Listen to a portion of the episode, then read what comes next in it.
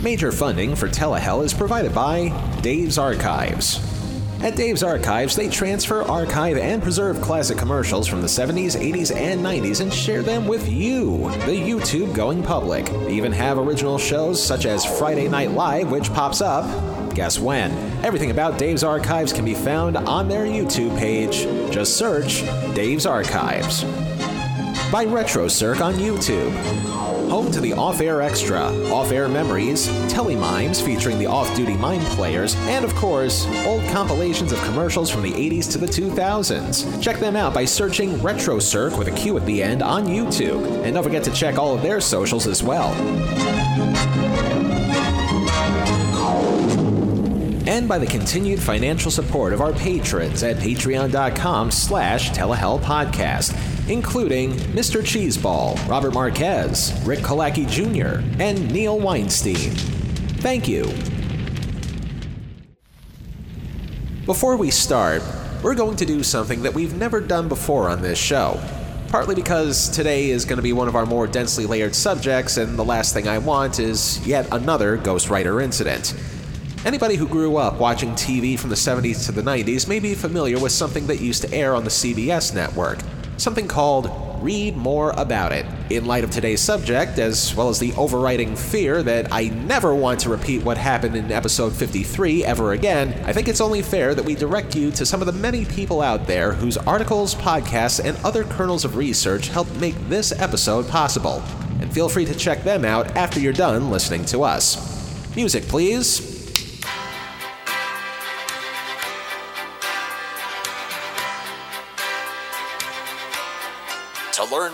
About Scrappy Doo and how he both saved, ruined, and became the pawn of a cartoon franchise, Wikipedia recommends these links Scrappy Days, The Birth of Scrappy Doo and What I Had to Do with It by Mark Evanier via newsfromme.com. A podcast named Scooby Doo at ScoobyDooCast.com. A profile on Joe Ruby and Ken Spears at ScoobyAddicts.com and also the book My Life in Tunes From Flatbush to Bedrock in Under a Century by Joseph Barbera. These and many other pieces of information are waiting for you at your local internet place. Visit them. They'll be happy to help you read more about it. And now that we got that out of our way, enjoy the show, and my apologies in advance. Since the beginning of time, mankind has attempted to seek out the answers to life's greatest mysteries. And as the years have turned into decades, centuries, and millennia, new evidence is introduced that simply raises further questions to these already existing mysteries. Was Stonehenge meant to be a shrine to astrology? Or did the 11th century construction workers quit over a pay dispute? Do aliens really exist among us? Or are they simply fictional elements that are meant to give the History Channel non Pawn Stars related programming? Did Amelia Earhart really disappear on her last flight? Or was she one of the first people in modern times who knew what going off the grid really meant? Answers to these and many other mysteries of life have attempted to be answered in the clearest and most concise of ways. But in the midst of life's greatest mysteries, another one of them has seen a particular case of bafflement so profound that simply asking it could drive a person to the brink of madness. This time, the question being how and why did a seemingly innocent yet annoying TV character become the bane of viewers' existence? You did it, Uncle Scooby! You got the star creature right where we want him! Ruff! Ruff! and double. The sun too bright for you, Uncle Scooby? Here, hey, get a horn, mule. And now, whether you like it or not, this is Telehell.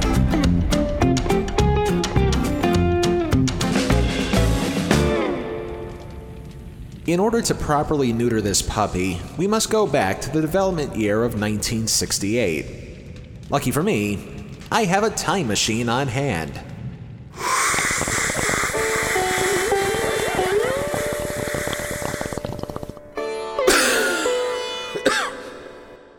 In a time when violence was escalating both on TV and in the real world, various parental watchdog groups began complaining to the major TV networks that there was far too much of that kind of sensationalism on the air, especially when it came to kids' cartoons.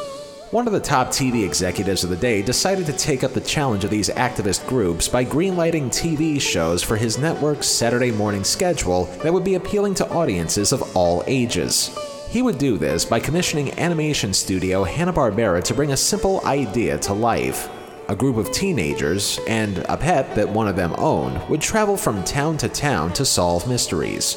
Thanks to character designs from animators Joe Ruby and Ken Spears, the show eventually came to life for that network's 1969 TV season.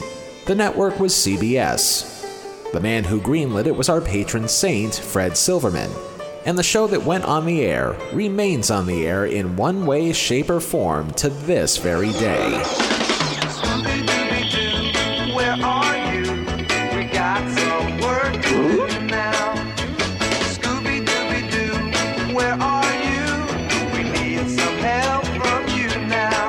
It's practically impossible to think of a time when Scooby Doo didn't exist either on TV, in the movies, or a combination of the two. But when the show premiered in 1969, it was an instant hit that not only appealed to kids, but kept those who complained about violence in cartoons at bay. And for the franchise's first seven years, four of them being first run, it would not have been Saturday morning without Scooby, Shaggy, Daphne, Velma, and Fred encountering all things supernatural, only to find out that it was some local bum pulling the strings behind the scenes that they inevitably capture and would have gotten away with it were it not for those meddling kids. I The show proved to be so popular that in 1972, the series expanded into a series of 60 minute shows called The New Scooby Doo Movies, and featured the voices of hip and trendy guest stars of that era that a Saturday morning TV budget could afford. People like Sandy Duncan, John Astin as Gomez Addams, Phyllis Diller, Don Knotts, and yes, even the Harlem Globetrotters. It's Shag and Scooby. What are you doing here? They're trying to get into the house. We're trying to get out. And the sooner the better. All good things eventually come to an end, or in this case, have three acts. After a few years of reruns, the first act of Scooby Doo's lifespan came to a midpoint on CBS in 1976, but it wouldn't be gone for long. By that point, the show's original greenlighter, Fred Silverman, had moved from the head of CBS's entertainment division to ABC's, where one quick phone call later, he was able to convince Hanna-Barbera to switch networks. Which they did, just in time for a series of major retoolings for the show. Sure, there were still mysteries to be solved, but now Scooby and the gang were joined by a new Hanna-Barbarian. Introducing Dynomutt.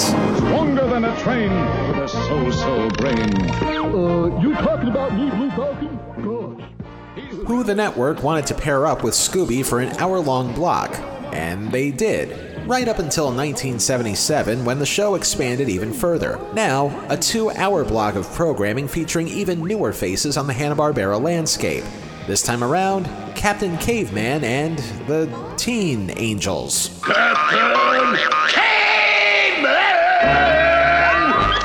And then, by 1978, pretty much every Hanna-Barbera character known to existence would all team up for the animated clusterfuck simply known as the Laugh Olympics. To hilarity! This is it, sports fans, participants even. Television's greatest array of stars, Laugh Olympics, presents the round the world triple team competition between the Yogi Yahooeys, the Scooby Doobies, and the really Rottens. The players are on the field, in the stadium even, so let's get on with it. Olympics! In the midst of all these changes, up to and including Silverman's departure at ABC for NBC, the new powers that be at the network decided to bring Scooby back to its basic form, solving mysteries and have perps tell them that they're all a bunch of meddling kids. But by 1979, The damage had been done. Ratings for the show had taken a dive, and it seemed as though Scooby was about to be put to sleep. Humanely, of course, but I digress. With all of that in mind, we must now ask ourselves how long can a successful TV show last before it runs itself into the ground? In the right conditions, seemingly forever. Disregarding late night talk shows or public affairs programming, a series can theoretically go on forever if certain elements are added to the show in an effort to keep people tuned in, but added in such a way that the addition is a welcome one without jumping the shark too far. These would include elements such as recasting a character with a different actor, doing an episode on location, altering an existing character's appearance dramatically even though they're still the same person, characters getting in bed after years of will they or won't they, getting married, getting pregnant, killing somebody off, having a musical episode, a live episode, a very special episode, or having a very special guest star on an episode. But most of those examples are really short term solutions that a TV show would only trot out for sweeps periods. The biggest long term tactic that TV shows seem to rely on more often than not is that of simply introducing a new character to the show and treating them as though they've been a part of the show's mythology since day one, even though they're pretty much being added in as a designated hitter. The shows that have been on TV the longest could credit this tactic for their respective longevities. Just ask Matt Groening, Seth MacFarlane, Shonda Rhimes, and Dick Wolf. So naturally, what would Scooby Doo do to keep itself on the air? What we need is a new character. One that today's kids can relate to. We're talking the original dog from hell. You mean Cerberus?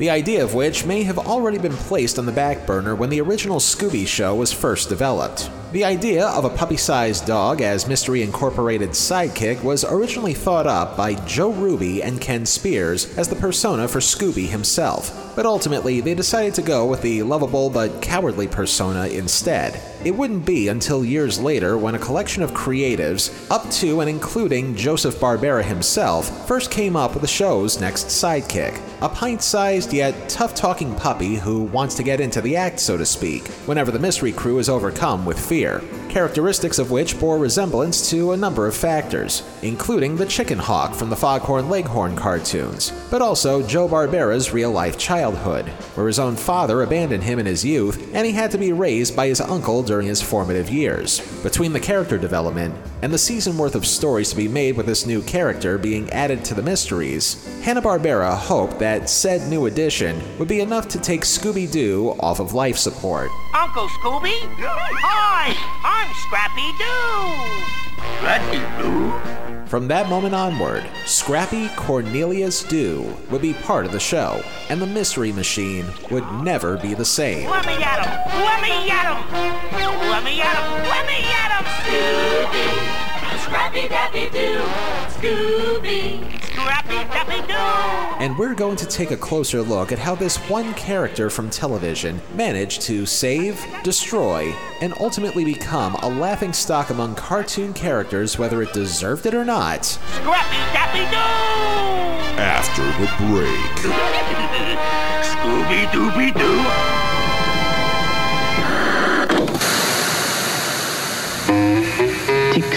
Fleas, a nightmare for your dog or cat. Dangerous creatures that make lovable pets suffer. That's why your pet needs the Hartz 2-in-1 Plus collar. The long-lasting collar that kills fleas, ticks, even ticks that spread Rocky Mountain spotted fever.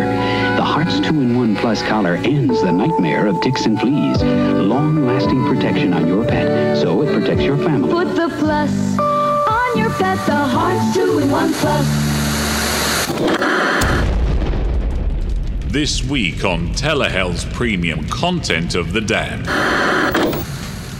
Looking for romance? It's here with Worldwide Lovers. Come meet our bachelors. I'm Raj. I'm a Bollywood producer. I'm looking for the most delicious thing on the planet, like Kardashian hot. I would give that dog a bone. Yes, I was in a milking contest and I won it. Huh? I like Snooki. Yes. Your waiting room's like a freak show. Are we all in the same category? The only way to listen to Telehell's premium content of The Damned is by becoming a patron at patreon.com slash telehell podcast. For just a few bucks a month, you can listen to our premium content and get some swag along the way. Once again, that's patreon.com slash telehell podcast. And now, back to this week's torture.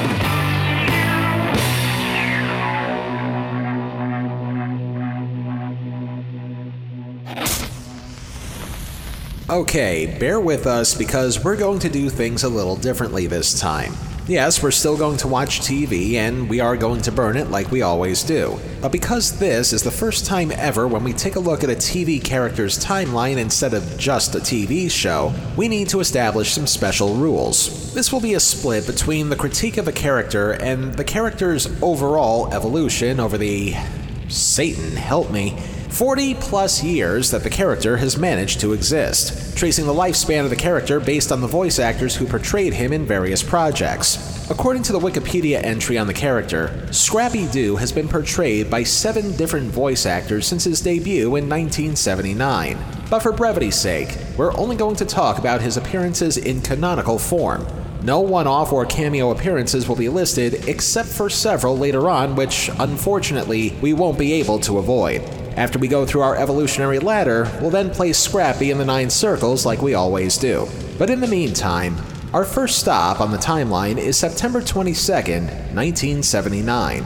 At a time in the morning when most adults were still asleep, the youth of America first tuned in to see the newest addition to the Mystery Machine in an episode called The Scarab Lives. We're not going to bore you with the plot details of this or any of the other episodes we'll be featuring here because 99% of the time, they all pretty much follow that same formula of the gang encountering all things supernatural, only to find out it was some guy pulling strings behind the scenes and he would have gotten away with it were it not for those meddling kids. To reiterate, this is an evolutionary study of the character over time. It just seems logical to start at the beginning. At this point in time, Scrappy needs a voice, and a number of viable candidates are in the running. Durable legends in the voiceover world, such as Daws Butler, Paul Winchell, Howard Morris, even Frank Welker and Mel Blanc were considered for the role. But ultimately, Scrappy is voiced by a veteran of voiceovers and the Hanna-Barbera catalog, Lennie Weinrib. You may remember him from such shows as Inch High Private Eye, Hong Kong Phooey, and also those interstitials they used to air on ABC to educate the youth of the 70s. Hi there, time for timer, your roving reporter. You know what we build here? You! Not out of wood or metal, but out of food. Yep, that was him. His approach to Scrappy Doo mirrored a lot of kids' first impressions of the character when they saw it for the first time that day. Wild eyed, raring to go, and looking for a fight. Here now are some of the highlights from that first episode. Boy, would I like to meet up with him? He's my kind of hero. The blue scarab is really something, all right, Scrappy. Oh boy, a real blue scarab. Oh, it must be a publicity stunt, Scrappy. Yeah, well, we'll see about that. Come on, Uncle Scooby. You and me are gonna meet the blue scarab. You're gonna meet him, aren't we, Uncle Scooby? Ta ta the scarab's next crime is a bank heist. Come on, Shaggy. Be brave like me and my Uncle Scooby. We're gonna find that blue scarab and splat him with a capital splat. Okay now, Scrappy. We want you to stay here for your own safety. Ah, uh, but uh, but don't you need me to? Don't move. Got it? Sure, Uncle Scooby. Don't move. I got it. Like we'll be right back. I hope. Look! Scrappy! I'm not moving. I'm not moving. Scrappy! Needless to say, the addition of Scrappy that year was the boost that the show needed, especially to viewers who had not yet reached double digit age. Young kids seemed to like him because who doesn't like a puppy? And slightly older kids seemed to like him because he was the complete and total opposite of Scooby, an independent small fry willing to take on a challenge. So, not only would there be a next season of Scooby Doo, but there would also be a next season with Scrappy in it. Our second stop on the timeline is November 8th, 1980. Only this time, a few more changes were made to the show. the biggest of which was a phasing out of the Scooby Gang. Gone were Daphne, Velma, and Fred, leaving just Scooby, Shaggy, and Scrappy to fend for themselves in less mystery stories, but more comedy and slapstick based ones. Another change was another character that shared billing with the diminished Scooby Gang to fill out the hour of programming that ABC had scheduled. Show of hands, how many of you remember Richie Rich? How rich can you get? You're never gonna know till you've met. This young boy, Richie Rich is his name. He's written. Well, don't worry because he will not be relevant to the subject.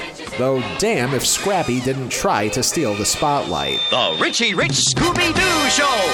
And Scrappy, too! All the while, another major change to the show, as Lennie Weinrib was out due to a complicated pay dispute. Instead, Scrappy will be voiced by another legend. In many cases, they're much younger children who don't understand that there are real people behind the character voices. And so usually they're kind of excited to, to learn that that's how the magic comes about. Do I get a Scooby Snack?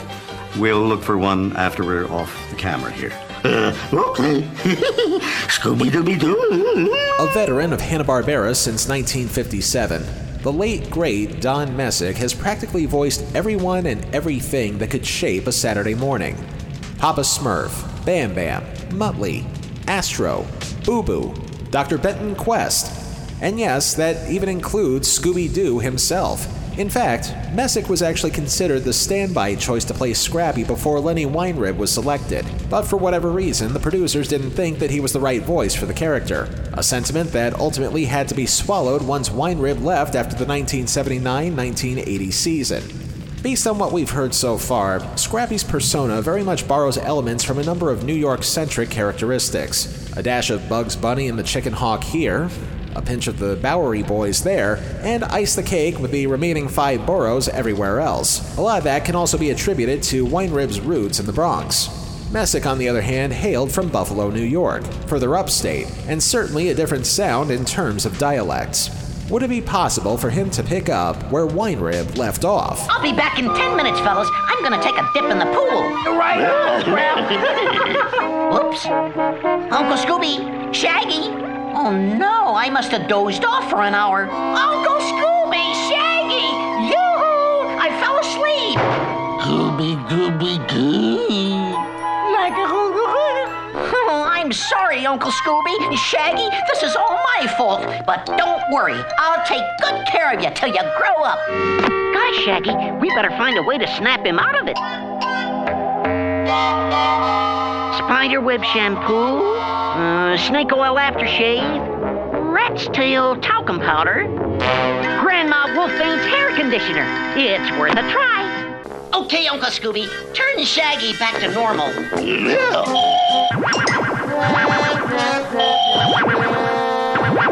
Like, where am I, Scoob? Is it over? Don't worry, Shaggy. This is the end.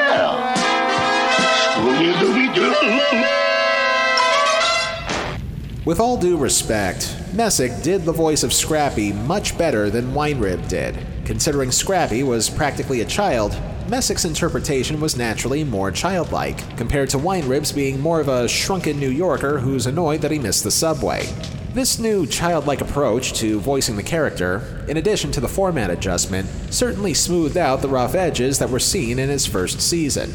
And few people complained about Scrappy's existence in the world. So much so that the show continued on into the 80s with still another format change. This time, even less of an emphasis on mysteries and more emphasis on comedy, as September 10th, 1983 brought us the new Scooby and Scrappy show. Scooby,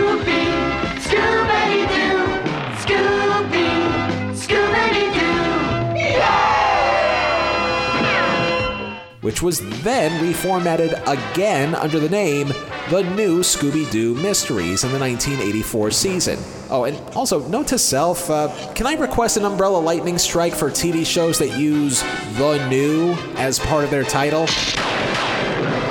Alright, thanks for that. It's just, there's so many of them to sift through down the line, I just want to be prepared. Anyway, The new Scooby was a second attempt to return to the original formula of solving mysteries, so much so that they incrementally brought back Daphne, Fred, and Velma to the show after a four year absence. But one thing did not change the fact that Scrappy Doo was pretty much there for comic relief whenever Scooby and Shaggy couldn't carry the load. Well, guys, we've searched everywhere, but no Professor Busby. Then why didn't we go hunt down that real life Viking you talked about? That's just a crazy rumor, Scrappy. Don't worry, Daphne. I'll splat this barbaric boob. Hey, no! Put me down! Daphne, look! Golly, where did all those Vikings come from? Now I. I. got it! Good. Hey! What's all this stuff? Diesel fuel. Gee! What's an office doing down here? And what are Vikings doing with a map of the Atlantic Ocean? Hey, look! An underground waterway with a Viking boat. Why are we going up? We're on top of a submarine. This Viking boat is part of it. It's a disguise.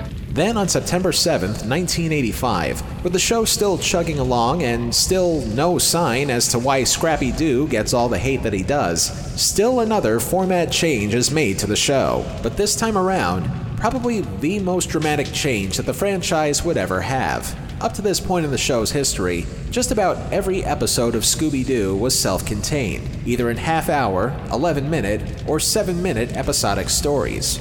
But in 1985, for the first time in its history, Scooby's stories would become serialized. Also, up to this point, and even a few times a few seasons earlier, any and all ghosts that the team would face would turn out to be real in their universe instead of frauds in costumes.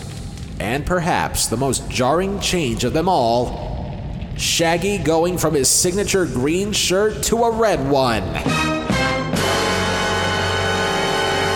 This is a warning to all living mortals that whosoever opens this chest of demons will release 13 of the most terrifying ghosts upon the face of the earth. And while Fred and Velma would take a hike once again for the 13 ghosts of Scooby Doo, Scrappy would stick around, along with Daphne. At the same time, two new characters were added to help fill the void, one of whom is a forgivable addition because he became the gang's resident wizard. You heard me. Only you can return the demons to the chest. Why us? Because you let them out. A wizard is part of the team now, and he was voiced by goddamn Vincent Price. the 13 ghosts of Scooby Doo. The other character that would assist the gang as they travel the world to capture the ghosts that Scooby accidentally releases onto the world is that of Flim Flam. Aptly named due to being a pint sized conman kid who would help the gang get out of bad situations. You know, in case the wizard failed to do anything, because why would he fail since he's a friggin' wizard? A Vincent Price wizard! How cool is that? Also, just to make sure that we don't go completely off topic, Scrappy is still Scrappy. Ready to go let me at him so he can splat him with da da da da da da puppy power! This is where Vincent's telegram says to meet him. To grab a ghosty. I can't wait to splat him. Looks like there's a convention in town. I'll handle this. Da da da da da da. Puppy power! All right, everybody freeze! Okay, Ghosty, I know you're in here somewhere. You can't hide from Scrappy Doo. Excuse me, monsieur, but you are annoying the guest. Excuse me, Mr. The Guests. And you will have to leave unless you have reservations. I still say there's a ghost around here somewhere. Can smell him. But altogether, after seven years of television, plus a few more years of made for TV and made for video movies, what exactly was the problem with Scrappy Doo? After all, he was arguably the reason why the show managed to stay on the air after being on the brink of cancellation in 1979. That and possibly whatever the scheduling and lead ins were like back in the day. But still, it's hard not to acknowledge that Scrappy's presence, annoying and repetitive as it may have been at times, helped to keep the lights on. Developer of the 13 Ghosts series and future TV cartoon producer extraordinaire Tom Ruegger felt that, quote, It's a lot easier to love Scooby than it is to love Scrappy, but I don't have the problem with Scrappy that I've heard expressed by others. I suspect this is because I wasn't watching Scooby from the beginning, but rather I came in and started catching up quite a while, a couple years after Scrappy had made his debut. They've been messing with Scooby's cast for years. All those celebrity cameo Scooby movies. I dislike those things more than I dislike Scrappy.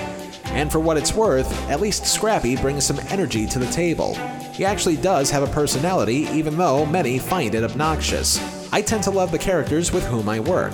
I can say that I learned to love Scrappy despite all his limitations. End quote. So, with that, the questions we ask ourselves now how can something created to help keep a TV show on the air evoke that much hatred? And why is Scrappy Doo the poster puppy? We're talking tune here. Boing, boing.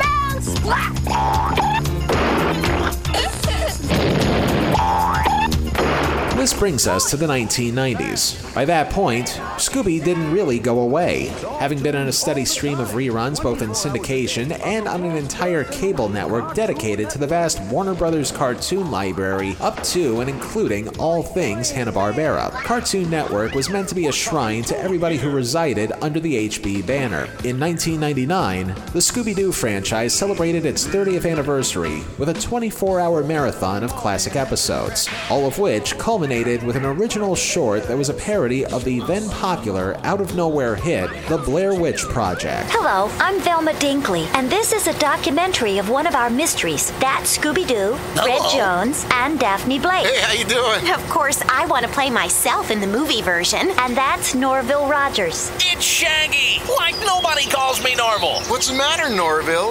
That's not on tape, is it? Something wrong, Norville. Norville, Norville, Norville. Very funny. Norval.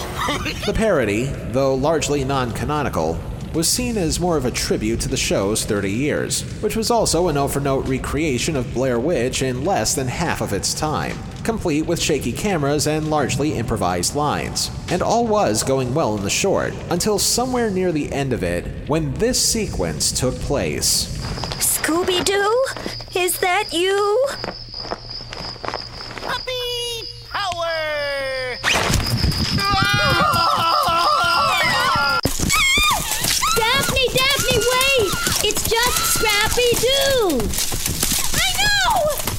I know! Scrappy Doo, now voiced by modern day Hanna-Barbarian Scott Innes, is almost instantly dismissed by the Scooby Gang, even though his Let Me Adam spirit managed to get the gang out of trouble in the past. So much so that his status in the short is pretty much relegated to essentially an extended punchline.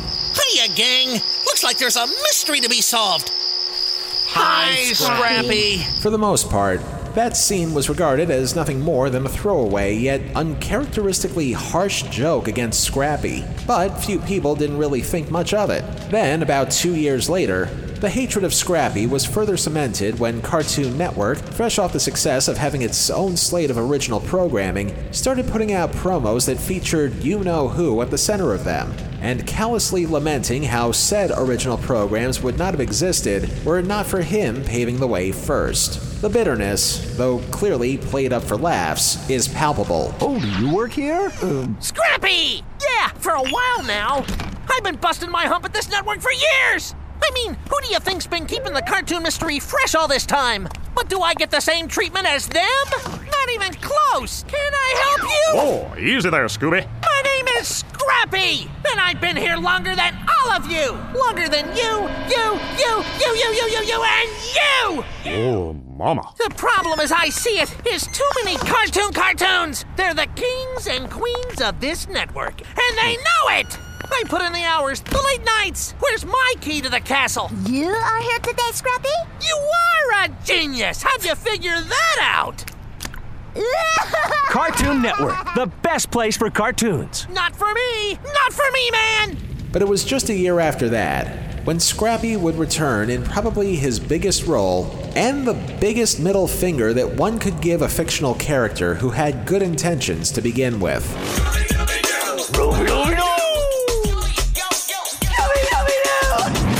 While we have our rules about big screen adaptations of TV shows, this was one of those subjects that we simply could not avoid. In 2002, a theatrical version of Scooby Doo would take place, the plot of which could be discussed elsewhere. But let's just say it was a decent enough adaptation that winked at just the right points in the past. But two things wound up happening in this movie that pretty much sealed Scrappy's fate. First, there was this. You don't have the scrote for this job, Pally.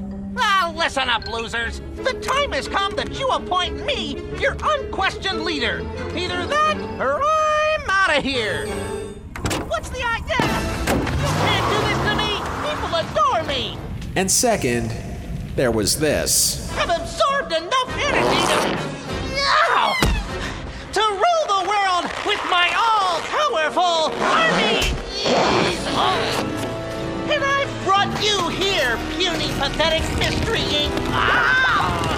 To witness my moment of triumph! They abandon Scrappy in the desert and then they turn him into the bad guy. For the record, the movie wound up making $275 million at the box office when it was released in 2002, which, unfortunately, also meant that $275 million worth of moviegoers were suddenly conditioned into thinking, hey, maybe Scrappy was more of a dick than we thought. Why the sudden change in mentality?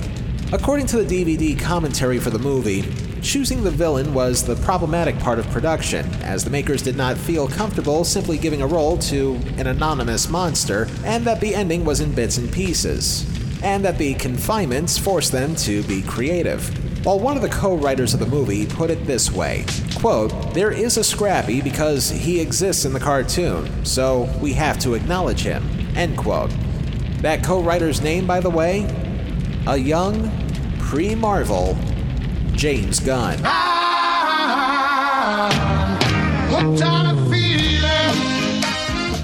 Despite previously stating that he felt, quote, kids didn't care, Gunn later admitted with some dismay that younger viewers had reacted poorly to the development, admitting that he had not understood how popular Scrappy was with 5 and 6 year olds, saying, quote, I still think it was funny that Scrappy was the villain, but there are kids out there who are really upset, end quote.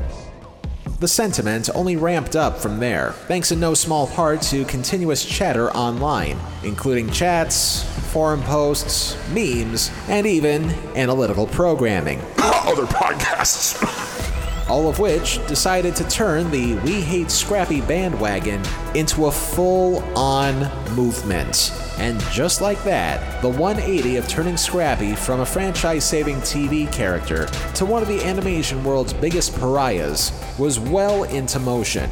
Suddenly, it became okay to hate Scrappy Doo, not unlike Meg Griffin from Family Guy. From that point forward, any future adaptations that even mention Scrappy, sometimes without even mentioning his name at all, would pretty much be reduced to a he who shall not be named level of animosity. Don't believe me? Puppy!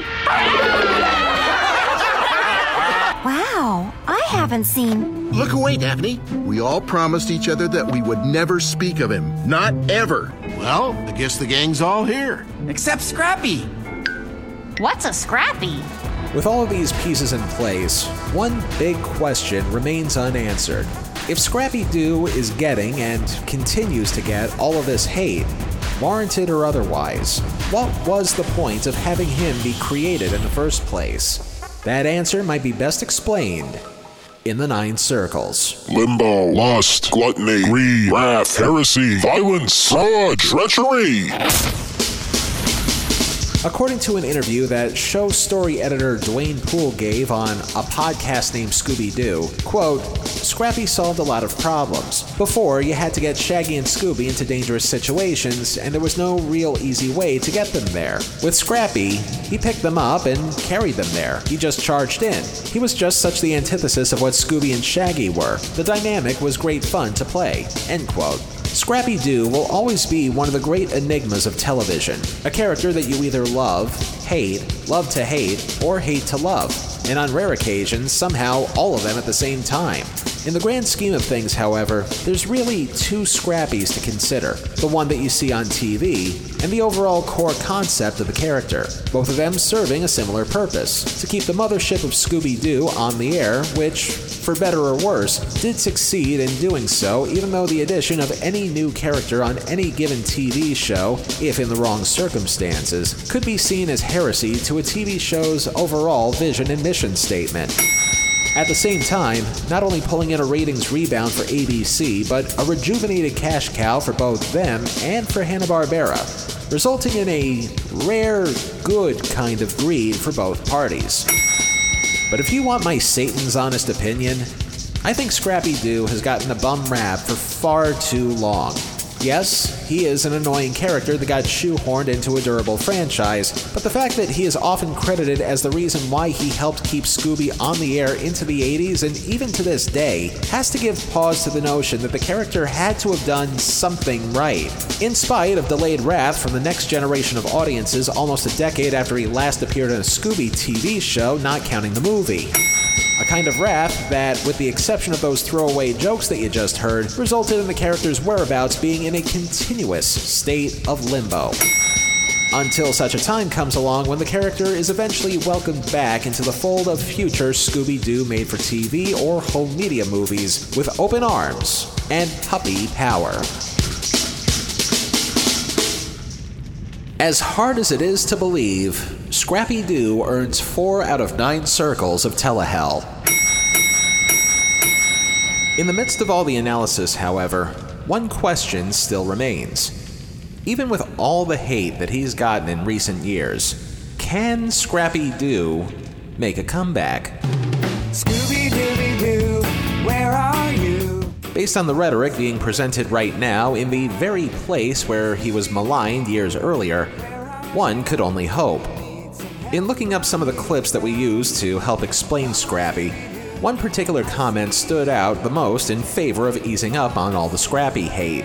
On the clip of Flim Flam returning to find the 13th ghost and Velma casually backhanding Scrappy like this, What's a scrappy? a user simply named, and my apologies if I screw up the pronunciation, Theroa, put things this way quote, there's a lot of fighting over how Scrappy was treated over the years, and the greatest crime is the producers using the character as a punching bag to rile up the fan base. Whether you love Scrappy or hate him, he was an integral part of keeping Scooby Doo on the air during periods when the shows faced threats of cancellation. By turning him into a villain, or saying that he is never to be spoken of, or having various characters flat out forget that he existed, the producers did a disservice to the showrunners who came before. In the case of Scooby Doo and the Curse of the 13th Ghost, a 2019 made for video movie, there was no ignoring Scrappy's absence. But they should have just said that he was off on an adventure somewhere else instead of having Fred and Velma forget he existed. Disrespecting the characters so blatantly was disrespecting the show's history. End quote. More often than not, every family has their own black sheep. Someone who sticks out either because they march to the beat of their own drum or because they're seen as a disappointment to the family despite loving them unconditionally, no matter what they do. Scrappy Doo's status as the black sheep of Mystery Incorporated has long passed its own sell by date. Sure, people on the internet can be cynical, present company included, but at the end of the day, some things out there are far more important to criticize than a fictional cartoon puppy that never meant to cause any harm in the first place, other than letting him at it with a couple splats here and there.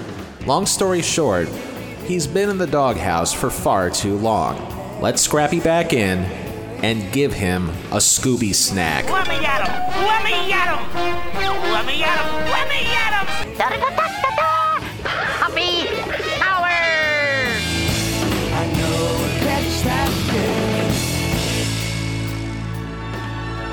But until that time comes, the seemingly random hatred of a character that saved a franchise will just have to continue to be one of life's great mysteries.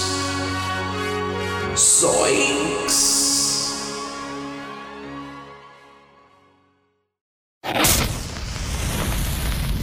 Next time on Telehell, a couple textbook examples of the old phrase, What the hell were you thinking? I'll be back here.